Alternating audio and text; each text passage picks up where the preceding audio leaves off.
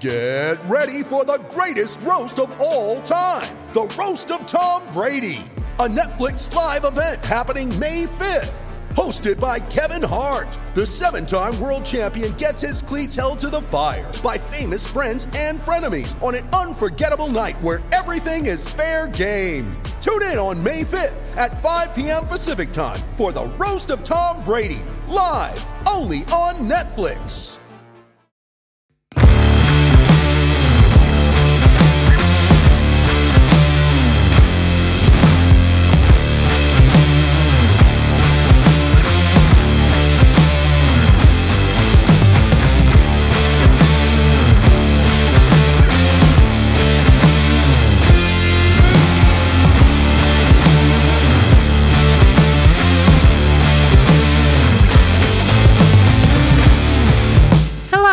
And welcome to this week's episode of Best Camp of My Life, a podcast about MMA. Kind of, but not really, but kind of. I'm your host, Fernanda Prates, unless this is a the thing type of situation. In which case, I am still kind of your host, Fernanda Prates, in the sense that if I were to get fingerprinted or checked for my passport or even approached in casual conversation, I would still absolutely pass as Fernanda Prates. But I'm also not your host, Fernanda Prates, in the sense that I am now a dead shell being controlled by an alien organism, which Sounds like a bummer, what with all the being killed and assimilated by nefarious extraterrestrial forces and all, but also kind of okay if you consider the amount of work that's going to save me. I mean, now it's up to Mr. or Miss or Mrs. or however they identify. I'm guessing aliens have progressed enough to have completely done away with the idea of gender at this point, but I guess it's up to the alien to come up with a show every week and to exercise and drink water and handle our skincare routine. I mean, who knows? This might be a total level up type of situation. Maybe that means that I, or my empty carcass, if you want to get technical, will now age more slowly. Maybe that means I can now speak French, or play the piano, or say no to people when they ask me to do stuff I don't want to do. Maybe that means I can now do yoga and don't just pretend to like jazz and have the patience to play chess and untangle Christmas lights and walk my older relatives through their struggles with technology. I mean, I personally feel like alien life suits me. In any case, that's of little concern to the rest of you. Whether I really am me or I am just a highly convincing imitation of me, what matters is that we are right here, right now, sharing this moment together. Who cares if it all ends up being just an elaborate ruse to get you to trust me so that you too can be eaten and assimilated by invasive organisms? What if I am a quote unquote existential threat who wants nothing more than to quote unquote end humankind and all forms of earthly life? What's important to remember is that nothing matters and we're all going to die anyway. Before we do that, though, we have an episode to get through. And there's really no point in me creating suspense over it because if you're here, that means you probably follow me on Twitter. And if you follow me on Twitter, that means you know what today's episode is. And it is Q&A time. Yay! Once more, I asked you to send me your MMA or non MMA questions so I could answer them here. Some of you lovely people obliged, some of you didn't, but that's okay. I will only hold on to this resentment for what, two, three years? And cry myself to sleep for what, a couple of months? And maybe think slightly less of you for what, forever? Truly, it's no big deal. Anyway, here's the episode. Enjoy it or don't. Just remember that when it comes to alien assimilation, we can do this the hard way or the harder way. First question this week comes from Evan. I'm just gonna say the names. I'm not gonna say the Twitter handles. You put way too many like numbers and letters in your Twitter handles, and I'm sorry. Um, Evan says, which current or past UFC fighter would be best suited to stepping in for Cameron Poe on Con Air? And I am taking this first question as an opportunity to open this with sincerity, with honesty, with an admission that I have never seen Con Air and therefore am well ill equipped to answer this question, but I have consulted with Mr. Prates, and he says that from what he remembers from the movie, which he watched like 20 years ago, he'd say Tim Means. And I will agree, despite the fact I've never watched the movie, because I think Tim Means is just strange enough of an individual to pull off a Nicolas Cage role. I will say this though I promise to watch Con Air and give my impressions at a later date. I feel like this nonsense of not watching Con Air has gone on long enough. Second question this week comes from Mateus. What's the most underrated moment in the UFC this year so far? I had to think about this one because I have terrible memory, but I'm gonna go with Jan Blachowicz beating Israel Adesanya. Because if I'm being honest, that was kind of a big deal, and I feel like we just immediately forgot about it. Like when I think, for example, when I thought about this one, because it was like kind of the first thing that came to mind. I had to look it up to see if it had actually happened this year. And it was actually like three months ago. And to an extent, I get it because the fight itself wasn't that exciting and it didn't really cause like a major shift in anything because it was basically Israel Adesanya going up to fight for the 205 pound belt. And, you know, he didn't get it. So Yan kept his belt. Izzy kept his belt, just went back to middleweight where he was champion and kind of like everything went back to normal. But it is strange to me that we got over it so quickly. I mean, there is a huge size disparity uh, between the two, and I think we all could kind of clearly see that it played into it. But this unlikely champion we had totally overlooked for his entire UFC career managed to beat this other champion that we have been collectively treating as this kind of genius for a while. And we just didn't really think that much about it. I don't know. Maybe I'm tripping. Maybe I'm misreading. Maybe it was a big deal or a bigger deal than I'm thinking, but uh, that's just how I see it. Next question comes from E. Spencer Kite who uh, how's married life treating you. Just kidding. That was a uh, joke because i briefly mentioned that one thing i am not looking forward to in returning to social affairs once i'm vaxxed is everybody asking me about married life because it's just like every other life i guess. But uh, the actual question was given the remake slash reboot world we live in what classic 80s, 90s movies uh, would totally rock with an update? Feel free to cast it if you would like. That is exactly the kind of question that I absolutely overthink. So you best believe I've been thinking about it since I first saw the question like two days ago. But I have a few thoughts. I'm just going to throw them out and then we'll go over it. Tango and Cash, True Lies, Breakfast Club, and St. Elmo's Fire. Uh, if we were to do Tango and Cash, which I really don't understand how it hasn't been remade or rebooted, I'd obviously want to do it with women this time. And I'm just going to say Rose Byrne because I love her and I think she's an underrated comedic force. Nobody ever thinks of her when we talk about just like the great comedy actresses of our generation. And that is a travesty. And I am fixing this in this space. Uh, and her buddy would be Mindy Kaling because I feel like she's got more like of a dry humor and she would be just an interesting counterpoint to Byrne. As for True Lies, I actually looked it up and apparently there is a reboot in the works uh, by James Cameron. But the last piece of news that I saw was from February, so I don't know where it stands. I don't know if who's starring in it, if they know who who's starring in it. But um James Cameron, if you're listening to this, which why wouldn't you be? Best Camp is amazing. I'm sure you have a lot of time to listen to MMA podcasts. Um, how about, and hear me out, okay? You all hear me out before getting mad at me. Brie Larson in the role of Schwarzenegger and Zendaya in the role of Jamie Lee Curtis. Just saying. Just saying. And I won't even dare to cast Breakfast Club and St. Elmo's Fire because that would have been, they would have to be like young people. And I just don't know what the youngsters are up to these days. I'm pretty sure my idea of who young people think are cool now is probably just cringe and some elderly millennial shit. So I'm just to shut up.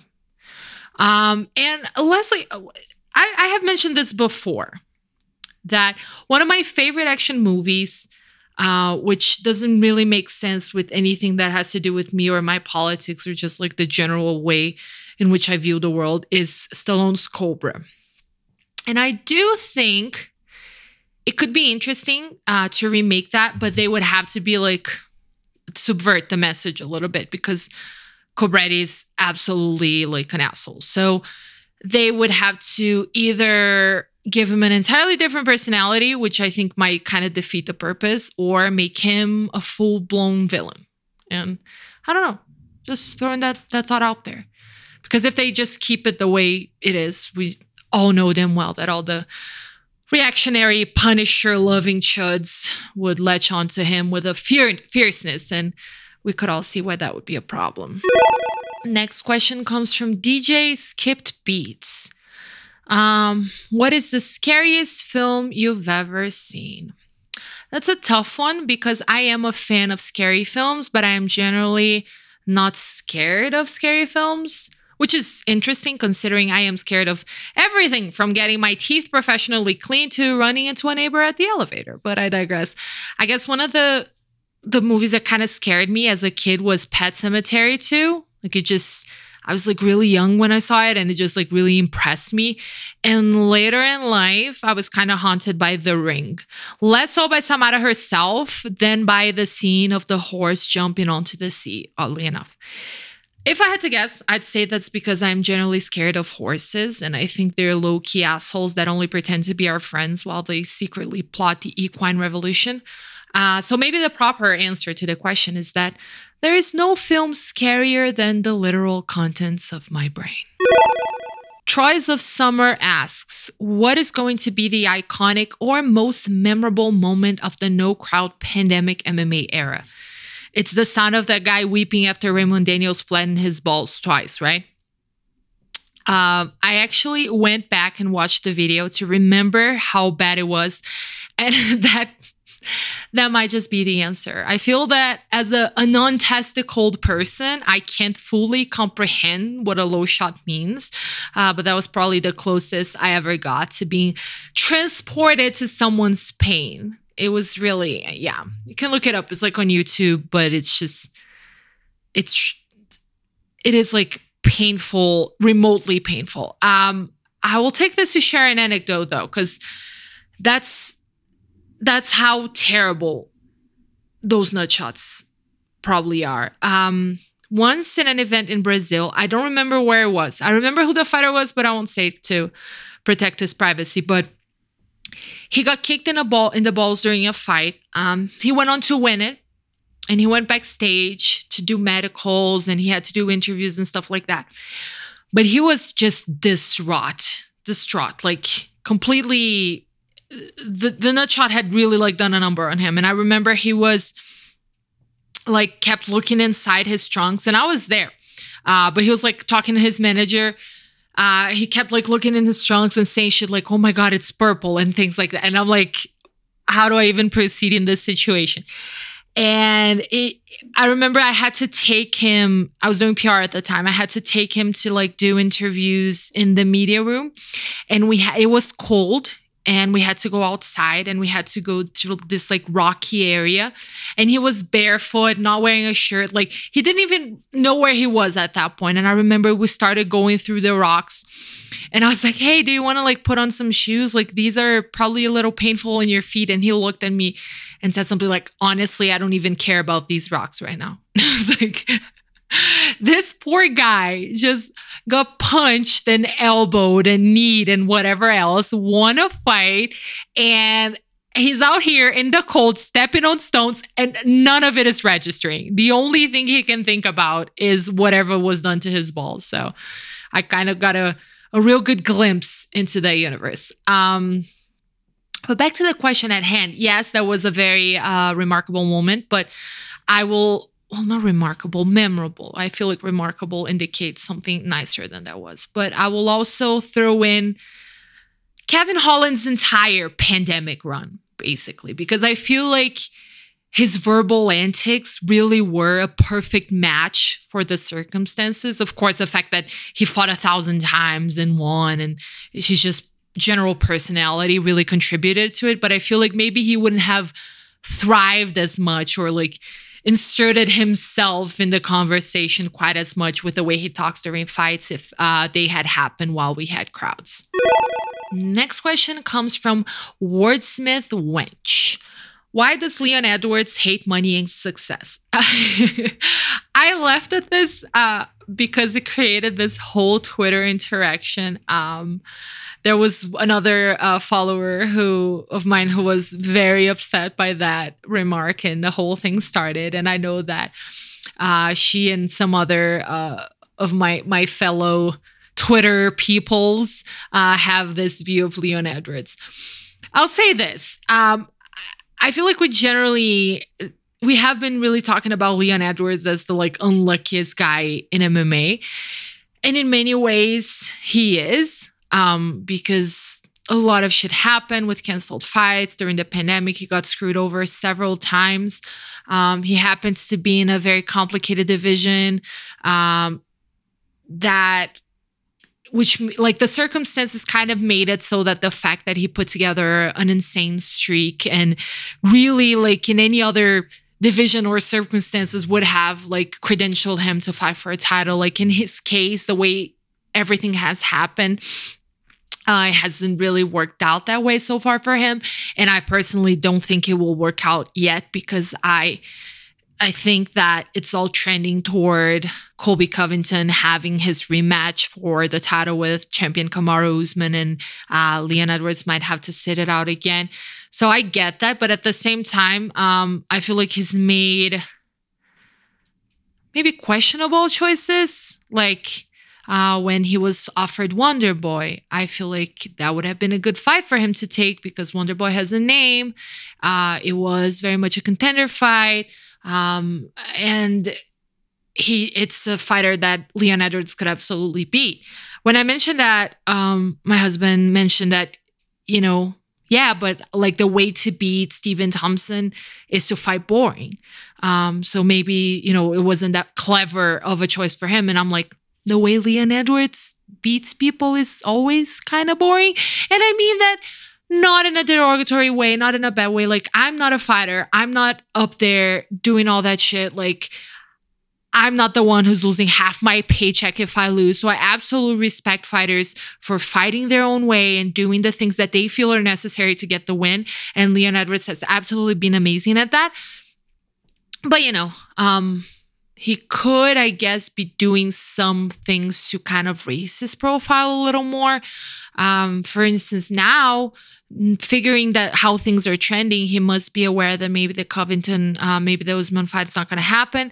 I think personally, he could use, um, he could like do with a little heat to try to make the the Jorge Masvidal fight happen for him. I know Masvidal doesn't seem all that interested because why would he be? Leon Edwards is not a great matchup for him, but you know, they had a little controversy. If you're fighting Jorge Masvidal, even though he's not his kid, you're gonna be on a main card. Like you're probably gonna be on a pay per view. So I feel like that would be like just a smarter business move. Like maybe he could be doing a little more to to get attention on himself.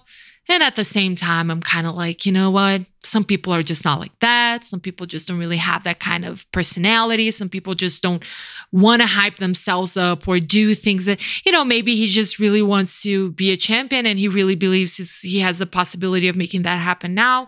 I don't know.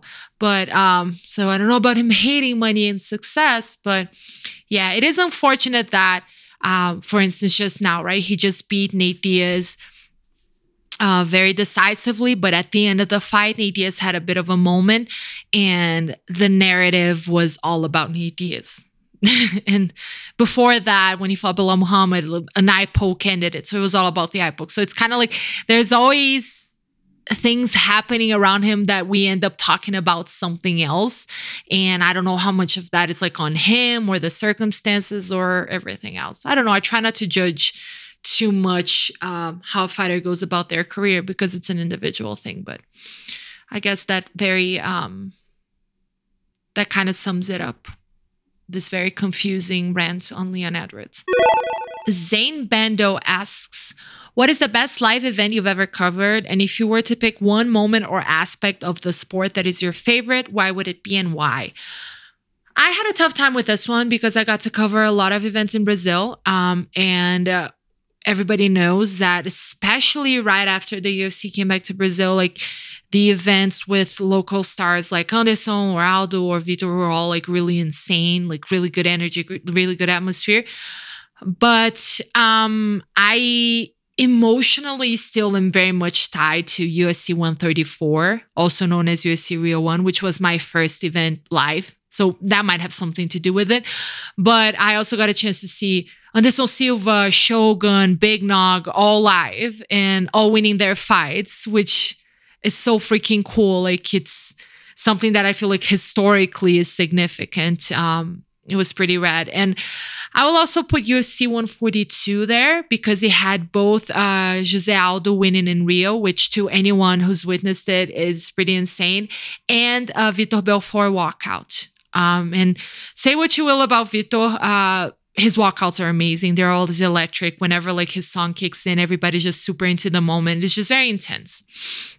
UFC 200 was also great because it was a very busy week. There were three events. Uh, I was in Vegas. Everybody was in Vegas. The whole thing just kind of felt significant. Uh, but then, like, we went through that bullshit with Jon Jones' uh, doping violation and the fight with Cormier falling through. I think that kind of deflated the event itself a little bit.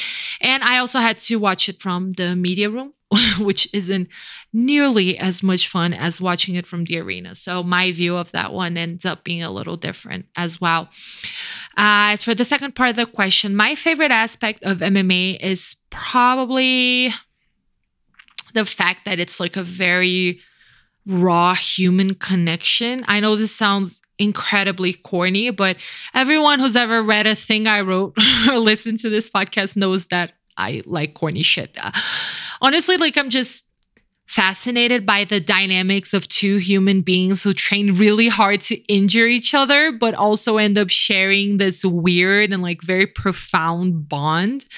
I think there's just kind of like an underlying respect, even with athletes who personally dislike each other, like Jon Jones and Cormier, that uh, we don't really get with other forms of human interaction. I feel like in sports in general, rivalries fascinate me. I do feel like rivalries are very important to end up very, being very important to elevate people. And I think people agree with that. I know I talked to Miesha Tate about it, and she acknowledged that without Ronda, like Ronda was Ronda Rousey obviously was such a big part of her career because you know that rivalry really propelled her. And uh, Cormier said something like that. We talked really quickly in a very messy scrum, so unfortunately I couldn't get like as deep as I wanted with him in that, but he did talk about like Jon Jones helping him become kind of like a better athlete, right? And I feel like we have that with every sport, but with MMA, the fact that they're not just competing against each other, but that their competition involves hurting each other like to me it just makes the whole thing like very intriguing and it's just one thing that i never really get tired of thinking about and writing about. Next question comes from my fellow coworker at mma junkie brent brookhouse. Uh, cast a role for the best mma movie. Must meet all necessary tropes.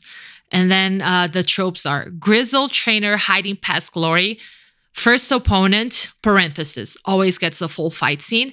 Uh, the three guys in the making progress fight montage and the ultimate rival slash end boss. So I will cast one by one. Grizzle trainer hiding past glory. Uh, that's Gegard Mousasi. And I actually read that Mousasi has some real estate investments. So um, he could totally, like in 15 years, be renting to an aspiring fighter who has no idea who he is. Then he gives the aspiring fighter a few tips, and the fighter is reluctant at first because who the fuck is this old dude to tell me what to do? But then he tries them out and realizes they work. So he does some digging and finds out that this guy was once a champion in several organizations, and they have like some deep conversations about it. Like it truly writes itself. First opponent, uh, Cowboy Cerrone. I feel like he's just a very quintessential MMA fighter. He has the tattoos, he has the look. He will make it clear that this is an MMA stage you're about to enter. And I ha- I'm writing a story about bad MMA movies. So I've been fully immersed in this universe for the past two weeks. And I say that uh, from the deep knowledge uh, that I've acquired. The three guys in the making progress fight montage. I actually wanted to cast real coaches in this, but coaches that I feel like have that vibe. So I picked uh, Coach Mike Brown, uh, Coach Din Thomas, because I feel like they both have like just sort of complementary energies and i wanted like a an experienced fighter who seems like just a cool dude um and very tough and i went with gilbert melendez. I know it might sound random but that's just just how my heart felt about it. And for the ultimate rival slash and boss i'm going with paulo costa borrachinha because he looks absolutely freaking terrifying he likes to shit talk uh, he can absolutely fuck you up, but he can also be beaten uh, realistically. Um, and you can just like convincingly tell tales of how he once killed a man in an obscure tournament in the jungles of Brazil. Like, I feel like that's a pretty good pick.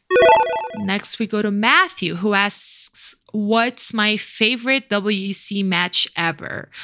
I didn't really catch a lot of the WEC era, to be honest, because I started like really following MMA in 2009 and uh, they ended, I guess, in 2010. I didn't get to hang out with the WEC a lot, but I'm going to just be the filthiest of casuals and say Ben Henderson versus Anthony Pettis, just because I don't think I will ever be fully over the Showtime kick.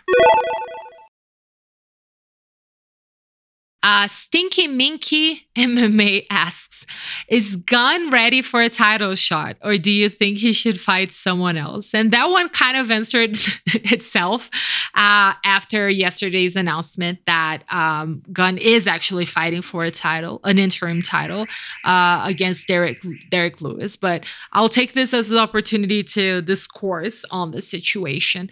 Uh, speaking of whether I feel like he's ready, I was very impressed by his performance on Saturday against Volkov.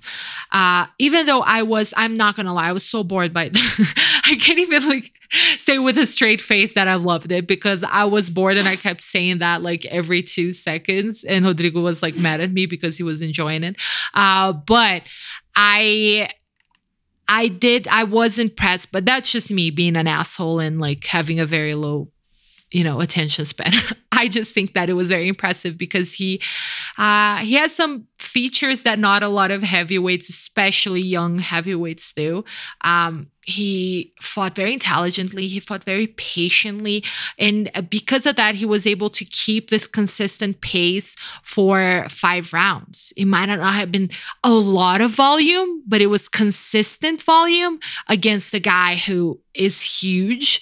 Um, and who is a very capable, very competent striker and who had volume of his own, who was also, you know, keeping up and didn't just, you know, hand him the fight. And I feel like Gane has that kind of like the fact that he was able to go five rounds, um, not really slowing down a lot, just being like smart about it, keeping that pace. It's to me like it's just a very an in shape and patient young smart heavyweight how can I not be excited about that? Uh, and after that, I was honestly interested in seeing him fight Stipe Miocic. So him fighting Derrick Lewis is not weird. It makes sense. So I guess, you know, I, I did put him if not, you know, I didn't think he was going to be next for a title shot because at that time on Saturday, a long, long time ago, 84 years ago, on Saturday, um, he was, we kind of were expecting Ngannou to fight Derrick Lewis and there was Jon Jones, like, and who the fuck knows was, what was happening with that. But um, I would have answered maybe this a little bit differently, but I did. I was ready to place him among that, you know, elite of the division. But I guess I am with the majority here when I say that I don't really think that it's fair that this title fight is happening, uh, not because necessarily of Gane himself, but because it's just terrible timing. Um, we don't know the full story of what happened, but uh, it does seem from what Ngannou's manager said that they were very shocked by the UFC doing this uh, interim title fight when they have like an actual uh, undisputed champion who got crowned just months ago. It's not like Ngannou was sitting on this belt for years. He waited for this belt for a long time, and now they're just kind of like doing an interim title fight for a champion who apparently was ready to fight this year because from what I could follow from what his manager said, he could fight in September, just not in August. So it just feels really freaking strange. And yes, this doesn't doesn't really affect his status as undisputed champion, but it will probably mean he will have to wait, right? Because if these guys fight now in August, who knows how long the interim champion is going to have to wait in order to come back and and unify the belts. So it's kind of like it will absolutely disrupt his timing. And Ngannou is a fighter who has complained in the past about inactivity. So uh, this is unfortunate for him. And also, I think that it's weird that they made it a main event because Amanda Nunes, who is uh, an undisputed double champion, is to be co-main event to an interim title fight between heavyweights. Just, yeah, the whole thing is really weird. And that's not to mention what does that mean for Jon Jones, right? Like that's Ngannou and Jon Jones was the fight we wanted, and then we went from, you know, Ngannou and Lewis to now Lewis and Gane. Like just really strange. I don't think anybody is happy. And the last thing I'll say about it, like, good on Gane for taking it. Apparently, he didn't really have damage from the fight, but that's what two months to prepare. And at a stage where he's, I think, very much still developing as a fighter. So, you know, maybe that's robbing him well, not robbing him because he accepted the fight, but uh, maybe that's just preventing him from taking, you know, what could be necessary time to truly prepare for a title fight. So I just don't think there's anything that doesn't suck in this situation, except for the fact that Ariel Helwani took the opportunity to sound off on UFC Chief Business Officer, uh, Officer Hunter Campbell and kind of blow the lid on how he loves threatening to strip champions. Uh, so that was fun. Uh, next question comes from Brian. Is Kurt Russell an underrated action movie star? Whenever people have the discussion of who's the best action movie star, his name never gets brought up, but he has a lot of bangers from the 1980s to the 1990s. Absolutely, I agree. Uh, but if it's any consolation to Kurt Russell, this ended up being a very Kurt Russell episode because I had a The Thing inspired intro. I picked uh, Tango and Cash as one of my desired reboots. And I will also let you, my listeners, in on a very specific, arguably excessive piece of information. My boobs are named Tango and Cash. So, I mean, yes, you could argue that Kurt Russell is underrated, but does he need more recognition than this? I'd argue that no, he doesn't. He has peaked. Daniel Hewitt asks, with all divisions in consideration, who is the next Brazilian UFC champion? Um, the clearest pick would be the one who has the title shot schedule, uh, which would be light heavyweight Glover Teixeira, who is fighting Jan Blachowicz for the light heavyweight title. But um, let's exclude that. And I'm going to be very edgy and daring and throw out a name that might shock some people. Okay, but hear me out. Mackenzie Dern. I know, I know. It's hard to think of someone who isn't, say, a particularly proficient striker, as we've seen, handling Rose Namajunas right now. But honestly, Dern has shown a super consistent evolution. She's on a roll. Uh, she, her most recent wins are against uh, Virna Jandiroba and Nina Nunes. And I just think that her grappling might just be absurdly good enough to get her there. I might be terribly wrong. Don't eh, usually when people ask me like serious objective questions, I have terrible answers for them. So this could be one of those cases. Who knows? But I don't care. Let me live. Friendly Sparring Podcast, uh, probably if not the biggest, one of the biggest fans of the show, uh, and just truly a darling, darling person. Um, if you were a manager, a darling person, is that like an old person thing to say? I feel like I'm aging like three years every day now. It's really sad. Every day I see a young person doing a young thing, and I'm like, I'm a thousand. Uh, but I digress. Going back to the question if you were a manager, who is one fighter you would want on your roster and what would you do to help their career? I will say I re- I know and actually really like this person's manager, so that's really no shade to him or his very fine work. I do really like him, but I will say Jessica Andrade simply because she's truly fucking awesome. I if you read uh if you I don't know if you read this, but like on Fanbyte, we do like tiny reviews of things. I'm currently reviewing TUF, but I did one review of Jessica Andrade, the person. And honestly, she's like one of the very few unproblematic characters we still have in the UFC. Just the other day, she posted a shot of her taking the vaccine and saying vaccine, yes. Um, I also happen to to believe she's an anti if I don't know anti I'm guessing anti, but like I happen to know she's not a Bolsonaro supporter, uh, which again is amazing because Bolsonaro fucking sucks. Uh, but yeah, I think that we would probably make a good team. And she's married to a Fernanda. So we all know she has good taste because she's married to a person with the uh, best name in the world. what I would uh, very obviously very logical um, and reasonable uh, reasons for that, but uh, and what I would do. Uh, I think what I would do with basically, if I was a manager with basically any of my fighters, probably suggest a different career for starters, uh, because we all know how mistreated fighters are. They do not have a fair shake in anything. Uh, but if they were truly determined to do this, I'd maybe incentivize them to actually read and understand all of their contracts like just really make sure that they know what they're signing up for uh, because i would imagine if you're a fighter it's very easy to get excited about your first like big offer your first big proposal and just not really think it through um, i would advocate for them and not myself or my relationships with the promotions. Um, I would encourage them to speak English, but only if there was something that they were actually interested in doing. Because I have kind of a pet peeve when Americans are like complaining that fighters from other places don't speak English, as if it, learning a second language is like the easiest thing for people to do. Uh, we got that a lot with Aldo, and it's like Aldo has been through hell in his life. He's like a very like clear self made man. He built everything he has from absolute scratch, and people are giving him shit because it doesn't speak English. Like, learning a second language is really hard, guys. Anybody who's done it kind of knows. So it's kind of like I, I feel like that's an unfair burden to put on them. But I would encourage it because I feel like there is a lot to be gained by having the ability to communicate directly with an audience, right? There's a lot that gets lost in translation because it's not just words, it's the way you say things, it's your personality. And um, yeah, I feel like being able to just have that direct line makes people connect with you a little better.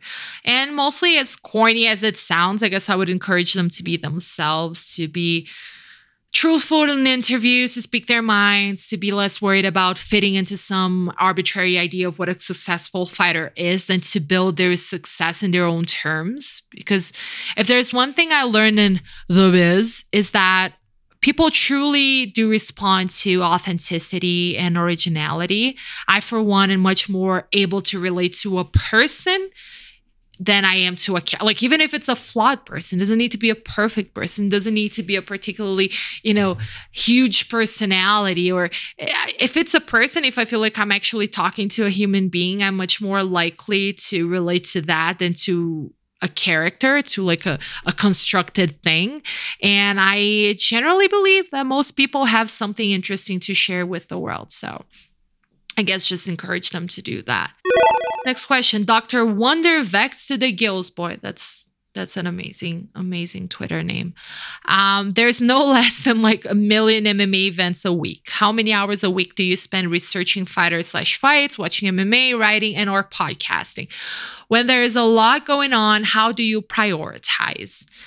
That's a really difficult sort of mathematical calculations to make because I'd say most of my work right now is very intangible.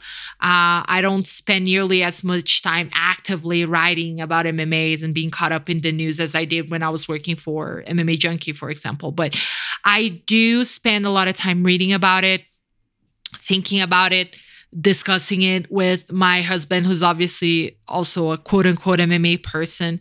Uh, with the podcast, for instance, it changes because the format of the show changes, but I usually spend my whole Monday uh, thinking about the interview I'm going to do on Tuesday, just jotting down like ideas, uh, doing research, listening to things that this person has done, like podcasts they've been on, um, things they have written. Like, and, and it's not that I sit down in front of the computer and just do that all day. It's kind of like, a brainstorming thing with myself. I just clear out the day. I never like I rarely ever schedule things to do on Monday and things just to get myself into that mind space.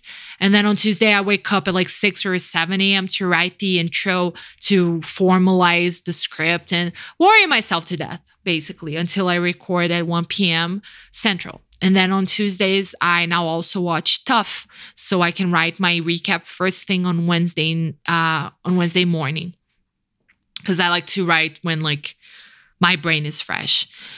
And then I take Wednesdays to kind of like rest my brain. And then Thursday and Friday mornings are when I usually get into whatever I'm writing for that week or the next.